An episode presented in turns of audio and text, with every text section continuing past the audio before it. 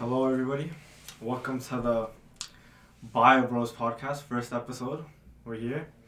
Uh, first episode, kind of new to it. Let's give everybody an introduction. Mm-hmm. You want to start us off? Yeah, I my name is UV. Alright, real name's Yuvraj, but I go by that. Keep it the science, you know, UV Yeah. radiation. Second year student, you know, studying psychology, intention to do a lot of school. Love it. Yeah, yeah. How about you, my friend? Uh, Justin. Real name is Justin. Mm-hmm. Uh, second year, University of Alberta. Science. My goal in life. Keep doing science. That's what we're here to do today. That's right. And uh, why are we doing this podcast? I would say to explore science and its capabilities, Agreed. what other people can do with science, Share knowledge. share knowledge, what they can expect in the future. Yeah. some of the more recent research that we're doing, which, aside from peer reviewed articles and journals and databases, they're not really out there. Agreed. You know, I would, I would definitely say Just learn more. learn more and Like encourage others to learn. Yeah, exactly. That's why the the audience we're trying to give them some knowledge that we're learning as well. And even me, like this is true, truly, truth be told, by me exploring recent knowledge, I'm only learning it more, right? Exactly. So it's Same only beneficial. Yep. Uh, so how's podcast gonna go? We're gonna try and record a podcast every week. Usually start off with some great studies, some new things, some groundbreaking research, and uh, eventually get to a point where maybe we can get some special guests coming, get people who are more experienced than us, more knowledgeable than us, and uh, basically break it down for us and the viewers at home for things that we might not know. Um, so should we just get straight into Let's it? get to it. All right. So the first new study we've got is from the University of Tokyo, hmm. and the researchers there they've developed a two-legged biohybrid robot, which combined biological and mechanical elements, which means that the robot utilized lab-grown skeletal muscle tissues, and it was attached to a silicone rubber skeleton. When they stimulated it with electricity, the muscle contracted and it lifted the leg and created a walking motion. When they alternated stimulation between the left and right leg, the robot could walk at a speed of 5.4 millimeters per minute, which is a start, Mm-hmm. but it was able to make fine tuned turns. The researchers aim to integrate electrodes into the robot for more efficient movement and plan to enhance the robot with joints and thicker muscle tissues for sophisticated motions. They also intend to develop a nutrient supply system to sustain living tissues for operation in the air. And the work basically makes progress in the field of biohybrid robots, which combines biology and mechanics for more lifelike and versatile robotic movements. What are your thoughts on this study so far? I think it's a start. Yeah. That's what I sure. think. I think it's a start of a lot of things to come. A lot of things that our research and our funding will be directed towards. Yeah. Especially in the case of me, I'm medically oriented, so I view this as a great way for people who have disability. For sure. You know, people who are in wheelchairs to become mobile, Yeah. to bridge the gap between disability and healthy. Although there's definitely other perspectives to look at it, and to make things more equitable. I feel like it's, it's it's like you said, it's, it's a step, but it can be used in so many different ways. Like one mm-hmm. of the things I'm thinking about right now, we got the AI boom going on. So when does that gap between AI and human stop? This is just an example where you can combine robots with human things, whether it's tissue, who knows what comes next. But it's just overall, it's it's leading up to something that you know we we we have no idea. We don't know the capabilities. You know, everybody's been like AI. Is it something good? Is it something bad? So we'll see what how humans. First, we found out how they interact, and now we're figuring out how we can use human stuff and use AI stuff, use robots. How what we're fully capable in the future. That's right. That's Right. right. Even touching back on the point, is it good or is it bad? Truly, I think it's a matter of circumstance. Yeah. and how it's used and how it's regulated because everyone knows ChatGPT's ex- inception really just scared universities. Yeah. You know, they're seeing course outlines, academic integrity is being violated. sure. There's people who are scared of it. We're seeing AI detection tools. Yeah. So I think the way that we, at least in a way that's beneficial to humanity, is to go about it understanding that it's here and it's here to stay, and how can we utilize this tool because that's what it is Exactly. in a way that's constructive because it can also be very deconstructive, right? Yeah, I agree. And another thing you were talking about disabled and like how we could use this in that manner. For example, a lot of the prosthetics we see right now, they're not exactly human. Like Mhm. they'll be like just metal rods, something like that. So this could like really make it hard to tell what is a prosthetic and what is not. So a lot of the unseen discrimination that goes on, maybe when somebody disabled is trying to go get a job or they're trying to uh, interact with people, that discrimination might go away. And more than that, it's just it's just helpful more for people who are who are looking to uh, have a huge who've, who've clearly had a huge change in their life and the way they move and everything like that but it just it just helps everybody out by making everybody human really I agree. it, it just helps people out not to be discriminated against nothing like that it's just uh, a movement that really this study can be used in a lot of different ways Yeah, very excited to see where it can go in the future, yeah especially like not just the medical context, but even Yeah. other things where it can be used as just AI, just machine learning, yeah doing things for us in everyday life. You know. I think one of the things, and this is purely just things like I've thought of as a kid, but I think you remember um, things like Iron Man, Yeah, stuff yeah. like that. So if we if we're able to push the and, lessen the gap between robots and humans, and maybe I don't know, I've heard of uh, like the, how useful this could be maybe in like military as well, where like robots aren't just metal and rods, and maybe they're integrated with humans. Maybe a military workforce could be just humans and robots together in a way that's so seamless that we don't even notice. So I feel like there's a lot of ways this study could be a lot used. of ways it can be used. Yeah. Yeah. Yeah. Absolutely. Uh, let me carry on to the next study. So this is from Cold Spring Harbor Laboratory, and they've discovered that T cells, which is a type of white blood cells, they can be reprogrammed to combat aging by targeting senescent cells, which cease replication as we age, and these senescent cells can contribute to harmful inflammation and various age-related diseases. These researchers genetically modified CAR, which is chimeric antigen receptor, on T cells to eliminate senescent cells in mice, which resulted in pr- improved health without causing tissue damage or toxicity. The study found that a single dose of CAR T cells at a young age had long lasting effects, which protected against conditions like obesity and diabetes. This research really suggested that CAR T cells could offer a potential treatment for aging related health issues, moving closer to the concept of a fountain of youth. Yeah. Sounds like a fountain of youth for It sure. does, yeah. Yeah. yeah. Uh, I'll start us off with this. I think one of the most things that you really don't look forward to in life, a universal experience, is aging. You know, everybody tries to fight against it, whether it's the use of like cosmetic products or whether it's just things that people can't control. For example, um, getting sick it happens more common when you get older. It's just Yeah. everything is related to aging once you get older.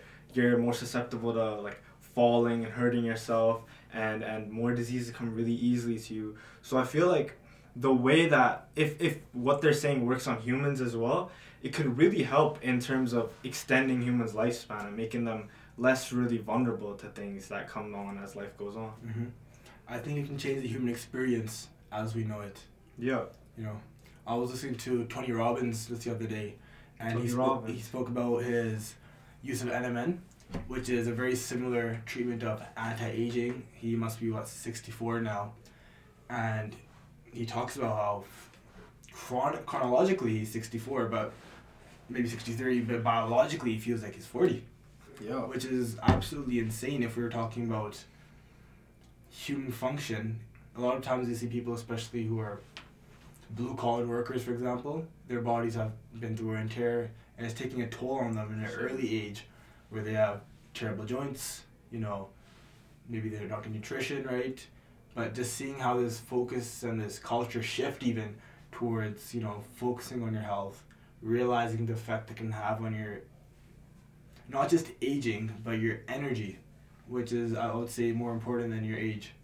You know, Yeah. like, like for example, feeling like you're 20 years old for the rest of your life is a dream come true for athletes who are nearing 40, right? I was just about to say that, and I was about to give the example of LeBron James. You see his almost 40 gray hairs coming out, but he's still like one of the fastest. Seems like he's 20. So I feel like maybe this could be used in ways just outside of just combating aging. Mhm. Like you could see your favorite athletes play until they're 50, 60, something like that if it works out. And uh, another thing I think is just um, to touch back on what you were saying, like uh, aging, it's just it comes to everybody, right? Yeah. But I know a lot of normal people and a lot of especially celebrities as well. Like maybe I don't know about you, but I go to my mom's room and I see all these aging creams and stuff like Yeah, that. So it's just like it's not it's not something that you know some people see. It's universal pretty much. So you would see maybe more natural medicine based treatments like this coming up in the future where we wouldn't have to use things that could have adverse effects on us, right? Yeah. It's just aging comes to everybody. So how can we really combat that in a in a beneficial way to society? Yeah, yeah, and I, I, really like what you emphasized there in, in a way that's not adverse to our health. Yeah. Because sometimes you see products that they're good now, but a couple couple decades ago when they were, sorry, I'll rephrase that. They're good a couple decades ago, but now you see car- carcinogenic. Cigarettes, Yes. tobacco, stuff like Yeah, that. There were times, and like, it's crazy to reflect on this now, that they were considered healthy for you, Yeah. right? And even I like the how you mentioned cigarettes and tobacco. We see a relatively new technology, e-cigarettes, Yeah. where the long-term effects aren't really known. I would argue that it's pretty clear that your lungs, your cilia is not supposed to be in close contact with smoke. I feel like no smoking in general is just a it's just an unwritten rule. Like whether we don't know the results of this later on, if you know that everything that smoking is just harmful, whether it's whichever form it's in. So taking the risk to do that, it's just a lot of things we don't know. So Yeah, a lot of unknown, a lot, of things that our funding goes towards, you know, Yeah. to, to understand it more. Sure. One thing that I have heard, however, even with cigarettes and the electronic form vaping, otherwise known as vaping, is that it does increase your aging, which is very interesting to touch Okay. back on this topic. Is that, yeah. how how can a smoker, a chronic smoker, use manipulation of their cells to completely be fine and still have the effects of, you know, nicotine. That's what it is. Yeah. I Very mean, interesting. you can see where the study heads. Yeah, yeah. Uh, so the next study, it was co-led by researchers from Mass Eye and Ear, and it demonstrated the effectiveness of gene therapy in Mhm. restoring hearing function for children with hereditary deafness, caused by mutations in the OTOF gene, which is the otoferlin gene, also known as DFNB9. And they had a trial which involved six children in Shanghai, and an adeno-associated virus was used to introduce a version of the human OTOF gene into the inner ears of the parents. I mean, uh, into the inner ears of the patients, excuse me, through a special surgical procedure. And after 26 weeks, five children showed significant hearing recovery, reduced auditory thresholds, improved speech perception, and a restored ability for normal conversation. The study was published in the Lancet, and it marks the first human clinical trial for gene therapy in treating this specific form of autosomal recessive deafness. And the success of the trial suggests the potential of gene therapies in hereditary deafness and also opens possibilities for treating other forms of genetic hearing loss. What are your thoughts on that? It sounds like we're really manipulating what humans are. Yeah. Really messing with biology and I know that has a bit of a negative connotation with it, saying messing with biology. Mhm. Maybe you don't mess with uh, with mother, mother nature, really. No. You know, even the existence and our But to combat that, we get mutations like 24 7 We every do. day. We don't even notice. we do. Right? That's right. Is this just as bad as a mutation? I think it's separate. I, Yeah. I want to say it's separate because a mutation would be something that's It's natural, what you're trying to say, maybe? you could yeah you could say Okay. natural. I'll take it's a result of your behavior or perhaps a Mhm. result of your even your own DNA because Yeah. we do see that Yeah. especially with people who are cognitively impaired, impaired or even physically impaired. But this is more so of like with the intention of having a good effect, which was clearly shown with the hearing and it was working. So I think it's something that's beneficial, but we just need to keep exploring and just keep proving it's beneficial while being very careful of the risks, which I'm sure the researchers have sure. done their due diligence. Yeah. It seems like it's Ethically approved, everything. of course, yeah, Yeah. yeah. Uh, but you know, like you've been saying, to me, one thing is like, is it pushing the line between eugenics, where it's like, uh, picking Mm. certain traits of the population Yeah. and then keeping those maybe Um, I remember it was even a thing happening in Alberta a couple of decades ago, and they were just uh, getting rid of people they didn't deem fit for future generations. Is it pushing the line of that, where um, things that really would make a person obviously in this case it's trying to help people, but could it get to a point where maybe we're we're pushing that line? And uh, another thing I want to point out was one thing that interested me was that they used a virus for it, Mm. and that was inter- uh, interesting to me because a virus it's not really. It's been ye- like centuries of us studying it. We still don't know is a virus uh, life? Is it abiotic? And that's just something cool. Um, otherwise, like the story, uh, I feel like gene therapy is just overall really weird subject to really touch upon. It's like things with CRISPR and stuff like that. So it's like, how can we use this to humans' benefit? Because eventually, I feel like the end goal of every clinical trial, every study is just how can this be expanded to the broader use of Mhm. humans in general. Yeah. Well, even like a universal vow of physician, do no harm. Yeah. You know, and at least reduce harm to Mhm. as minimal as possible. So I think it's one of those things where maybe we do have to push that line. Yeah. We can only push that line or can understand more. You know, and just kind of bring a digress a bit with a different topic, pushing that line with going to space. You know, we, we have started space exploration, albeit it's maybe not even one percent of what we can know Yeah. but there were many failures. But I would say those failures are necessary. As we could see here, obviously this is a great success. Yeah. Really happy for those children and the parents of those children and the researchers to have this result Changed those kids' life as change well. their lives completely. But I think it's important that we keep pushing that line, man. I agree. You know? And uh, you know, it was it's obviously a very rare disease, a recessive disease. So that's like one of the rarest diseases you get when usually I know somebody uh, in my you know community that has it. So if it's like it really tears the whole family down. Mm. So if something like this can get introduced, we can really help those people and and just really um, take away the, the things that um, really hurt people and their families. You know, these recessive diseases they just keep going on for generations unless really um, it's really hard to get rid of them. So if something like this can just you know fix it, then maybe maybe we are going on the right path with this. It even sounds like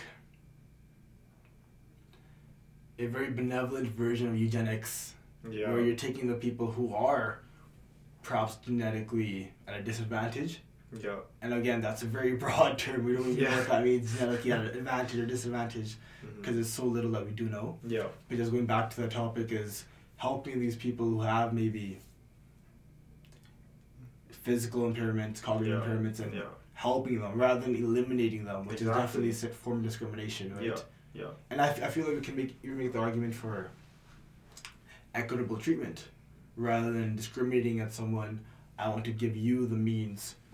I want to give someone who is in a wheelchair the means, bring it back to the first study, to stand and play basketball with me. Yeah. You know, for sure. To do things that an everyday person can do and does do, but they, for whatever reason, To cannot. fulfill their dreams. Exactly. Yeah. And another thing is like one of the, the diseases that they're trying to work on, which is like hearing.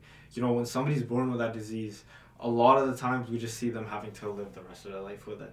So if this can really change something that a person would otherwise would have to be, you know, dealing with their entire life, it's really a big step in terms of just helping society out as a whole. I agree. Yep. Absolutely agree. Really, Uh, really excited. Really yeah. excited for gene therapy. Let's see. Let's see what happens with it. Yeah. Uh, you want me to move on to the next study? Sure. Okay. So this comes from MIT, and the engineers there have developed a model that predicts how certain properties of shoes affect the runner's performance. Mm. The model incorporates factors such as a person's height, weight, and other dimensions, along with shoe properties like stiffness and springiness. By simulating a person's running out in different shoes, the researchers can identify the shoe that minimizes the runner's expended energy, defining it as the best performing shoe. The model, currently more effective for comparing distinct shoe types, is envisioned as a tool for shoe designers looking to push the boundaries of design. The team aims to refine the model for potential use by consumers in selecting shoes that match their running style. And the study was reported in the Journal of Biomechanical Engineering. I feel like this has already been done.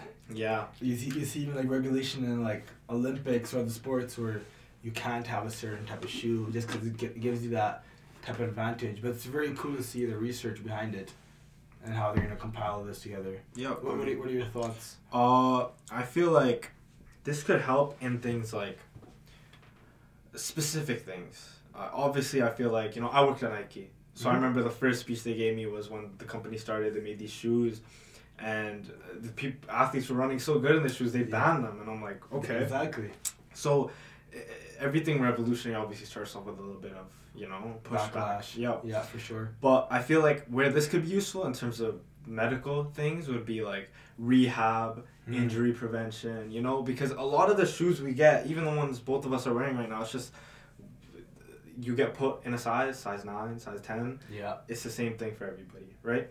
You might have the size different, but basically you're wearing the same shoe that probably a bunch of other people are wearing, same size, same dimensions. It's not really fitted for you. Yes. You know, it's not customized. So if somebody's going through a process of rehab or they've been in an injury, like athletes, for example, it could really be useful so they don't like maybe injure that again. Maybe it helps them more with their with their performance. Yeah, yeah. Yeah.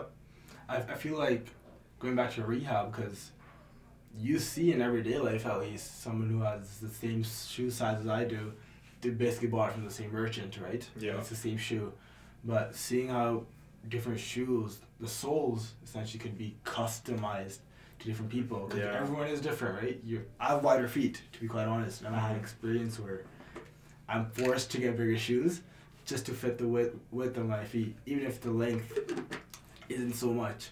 And I feel like that's something that industrially, of course, is very expensive to do custom shoes, but Mhm. in a way to make that cheaper and to really Maybe 3D compete. printing. I don't know. Yeah, Yeah. absolutely. I have a, I have a cousin who he can't wear Nike shoes Yeah. because there's like this curve right here, and he can't wear those shoes because his foot isn't curved like you, you show the audience there. yeah, so you see this little curve. I see. I he see. can't wear those because his Yeah. foot is not curved. So he he has to go to Adidas. He has to go to wherever they don't have this style of shoe. I see. And because I feel like a lot of shoe companies they have like a template. They start off with the same template, but they just build different shoes off the top of it. So if you really make shoes for people specifically, maybe maybe you'll expand your range to a broader audience, right? So I think so too. how it goes. I think so too. Yep. Uh, moving on to the next study. So this study uses a canine model and it provided insights into evaluating the success of cell replacements for restoring cone vision in retinal diseases affecting both humans and dogs. So these researchers they used functional magnetic res- uh, resonance imaging (fMRI) to assess brain responses to light stimulating only cone cells in dogs with different retinal diseases and those with normal vision.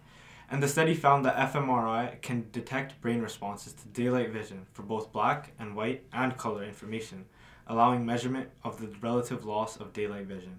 The researchers demonstrated that gene augmentation therapy restored responses in the cortex to black and white stimulation in animals with a retinal disease caused by the NPHP5 gene mutation. This study enhanced understanding of retinal diseases and highlighted the potential of using canine models to study and develop treatments that can benefit both humans and dogs. Um, I think I'll start off with this. So one thing, uh, you know, they use dogs. First off, one thing I really quickly wanted to point out, like ninety nine percent of our uh, first studies before human trials come out rats. You know, come out like shorter animals that have a similar heart rate, similar. You know, rats are like the most used mm, uh, model tester. So I feel like the fact that they're using dogs, um, it's just it's just something different. And uh, the reason is obviously the eye colors, the cones, and uh, I think that eyes, aside from our brain, are one of our most important organs because they're they're the most important thing you could in, ever. in fact, they're part of the brain. If you look at the physiology of Yeah. how it connects. everything is connected to the brain. That's right. Yeah, yeah. I think it's just a huge step because uh, a lot of people, you know, wear glasses. I wear glasses. You wear glasses. Yeah. A lot of people have really bad prescriptions. A lot of people just they have problems um, in terms of their vision, and I feel like this is obviously a great step towards that. hmm Yeah, and it- it's even more than just a cosmetic purpose, really. Mhm. We see people who do laser sur- laser eye surgery for the sake of you know everyone has different intention. I want to stop wearing glasses. I don't look so good. Yeah. I'm lucky. I, I feel like my glasses will suit me. yeah. But some people may really have trouble with finding glasses, you know, especially if you're an athlete, just to bring it back into that realm. I know wearing contact lens, people lose their contact lens in the middle of a game, and as a result, you're at a disadvantage, right? yeah. Or even just going back towards wearing your eyeglasses when you wake up in the morning and now you can't find them, you know. I'm very, I'm very lucky to again to not have a terrible prescription, but my Yeah. brother, he's he's almost blind, dude Damn. without his glasses. So I, I Same with my sister, bro. I know how it is, bro. exactly, Yeah. exactly. Thick lens, all that, very right? very thick lens. You have the the whole VR headset going on. You know? But I, I feel like again, it's not just a cosmetic purpose. We Yeah. we've seen laser laser eye surgery, but this is different ways, maybe more affordable ways to Yeah. achieve the same result, perhaps with less adverse effect. Uh-huh. And uh, two things. When you said about how it's connected to the brain, I mean, uh, it just shows like in this study they use MRI, fMRI. So it's like, uh, what is the capability of the brain? We don't fully know in terms of like this. A lot of times when when when uh, you go to a optometrist and they're like, and you say, oh, I have this problem in my eye. Usually the first step is to look at specifically the eye, just the Mhm. eye only. Maybe it's going to tell us how much of the effects of the rest of our body really relate to our brain rather than the body itself. Um, and one thing I want to relate that to is uh, phantom limbs, for example. That's like when uh, somebody has lost their limb or a part of their body, but their brain overtakes that part, and you think that you have that part until you you you basically have some sort of amnesia, and that's one thing I really wanted to point out. And the other thing, uh, just like you said, for for people with really bad uh, prescriptions, I feel like it's really gonna help everybody out.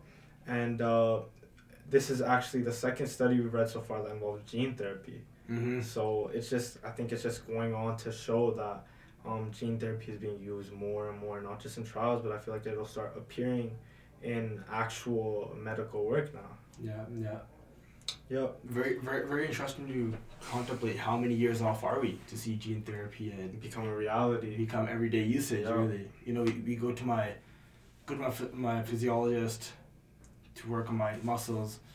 When can I go to my gene therapist to, Yeah. work, to work on my athletic ability? You Yeah. know, or maybe other things. It's Yeah, it's, it's very cool. It almost brings up like a science fiction into it, Mhm. really. agreed. And then I just want to touch base on what you mentioned earlier about the brain and how different brain regions will, you know, activate at different patterns and different manners. Yep. And I think there's lots that we don't know, but I still think there's lots that we could learn simply by correlating the brain's activation with how the eye is working, or again, even like the prosthetic arm, how that's working. What I'm curious to see is, which I'm sure there's people, researchers, very qualified, more qualified than I, For Who sure. are For us, yeah. Exactly. We're looking at how the brain reacts when you're looking at different things. You know, when I'm looking at somebody, for example, you, I'm look, having eye contact with you, the brain releases ox- oxytocin, Yeah.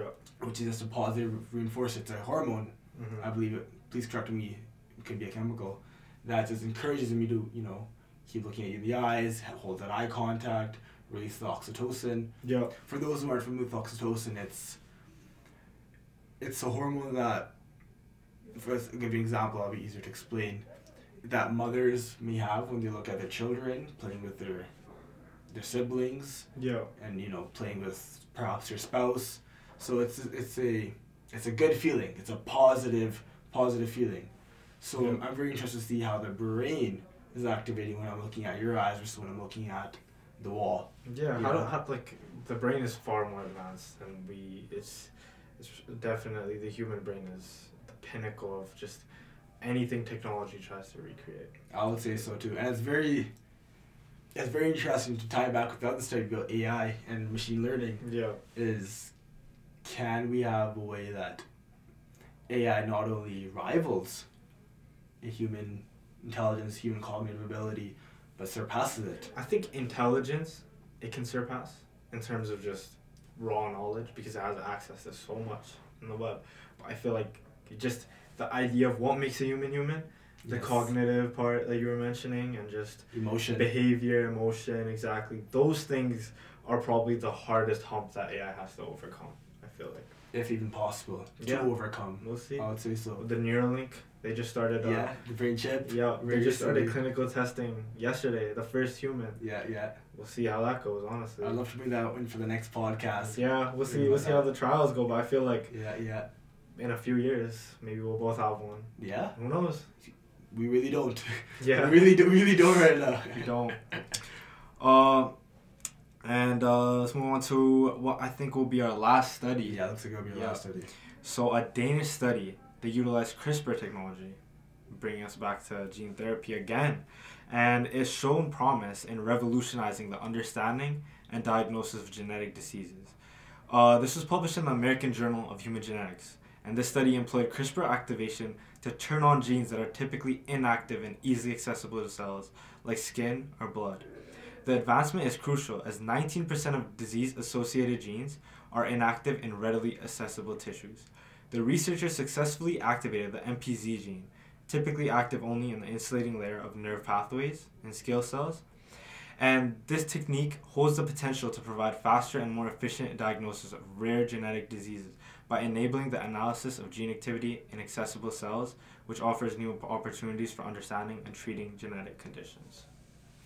Justin, I really like how we're really focusing on genetic conditions for this podcast. Yeah. Lots of exploration on that. I, I do want to hear how you feel about this. Uh, I feel like this is probably one of the strongest articles I've read in terms of how it relates to me, uh, how it relates to being interesting to me, because uh, most of our genes are just inactive. There's all introns, right? So whenever we focus on something happening versus something not happening, you know, changes in your body, changes in your physiology, or, or diseases, we tend to focus more on what's active. But we, we forget about what's inactive. Same thing, you know, when, when we go through the transcription process, the, RNA, we just get the active things. So what's going on behind the scenes, we really don't have a single clue yeah. because what are we supposed to focus on? Even though the underlying cause may be those introns and a lot of things that we don't know the answer to, this could be a step towards that. I agree. I agree. Even talking about what's active and what's not active, what mutation truly is, is just the wrong thing is active at the wrong time. Yeah. You know, and of course that means like a negative mutation. We see people who have gigantism Uh-huh. and they make great use of it. For example, seven foot seven basketball players. But what I want really want to get at is how we can, how we can manipulate mutations that aren't beneficial to human individuals, and how can we turn on the right one. If, if it's just like a flip of a switch, and a That's it. snap is much easier than. And uh, using the shoe thing as a metaphor, it's just it becomes more personalized. Everybody has completely different DNA, completely Yeah. different genes. So when you look at the introns of somebody who maybe has a disease that you're looking for, maybe you'll start recognizing patterns like, oh, this intron, something we've never looked at before. There's this sequence of uh, amino acid. There's this sequence, and I feel like the more personalized it gets, and the more more focus we get on things that we've never really focused on, we just tend to look over.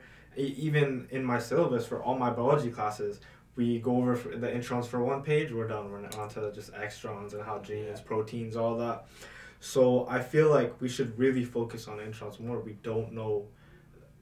Honestly, no matter how much studying we do, we'll never understand the full capabilities of the human body, right? Well, it sounds like there's only one page of study off of because we only have that much information. Yeah. Again, it's very unknown, uncharted territories that we are researching and putting funding towards, which it's a massive step to take it, Yeah. and it's an even bigger step to understand how we can use it.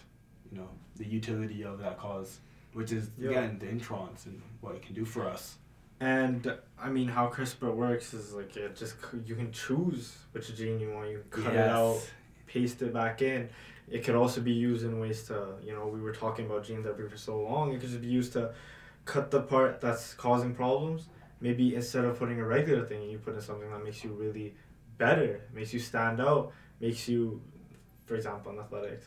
Maybe uh, if you have an issue, let's say it's a leg problem, a genetically uh, leg leg problem, use CRISPR in the future. Maybe we'll reach a time where you can use CRISPR to take that problem out Yeah. and instead give you the highest vertical in the entire league. Yeah, yeah. We'll see what happens with it. Honestly. It sounds like it could be even a thing where it's not so much of who has the best genetics, but who can get the best genetics. yeah. And, you know, and at that point, really, it's just a war of well, again bringing the athletes in, my team getting access to these doctors and these researchers Mm-hmm. who can best help Sure. them. And of course, as time progresses, I'm sure we'll have regulation. Yeah. It's that perhaps even different leagues Yeah. seeing quote unquote superhumans versus I know. just humans. Yeah. So very interesting. I feel like, um, in my opinion, I feel like the before this starts getting regulated, and if it reaches that point of a race, it'll just be uh, like who has the most money, who's able to spend this much money to maybe, uh, you want the perfect kid. How are you are you able to spend that much money to get the genes you want in your kid to be exactly how you want him to be, exactly how you want her to be? So it's just, um, what what are the possibilities of this, right? Yeah, You for know. sure. Yeah. I, I feel like it's again like even a cosmetic thing. Yeah. You know. Imagine, you know, uh, having models just Yeah. have access to whatever they want. Exactly. It's not so much of who's what model is doing it better, but rather what model has the best the best genetic position. modifications. Exactly. Exactly. Imagine it being used in the military. You Yeah. know, You want super, uh, what's it called? Super combatants. Cap- Captain America. exactly. yeah. It could be literally revolutionary. Mm-hmm. So I think so pathways too. are endless for that. Uh, I think we'll wrap up right there. First podcast of the Biology Brothers. That was good. Uh, we'll be back next week, Yeah. I believe, with some cooler studies. Maybe bouncing back on the Neuralink thing. Yeah. We'll yeah. see how that goes. And uh, who knows? Maybe we'll start getting some guests and maybe start getting some some news out about us. Looking forward to it. Yep. All right. See you guys in a week.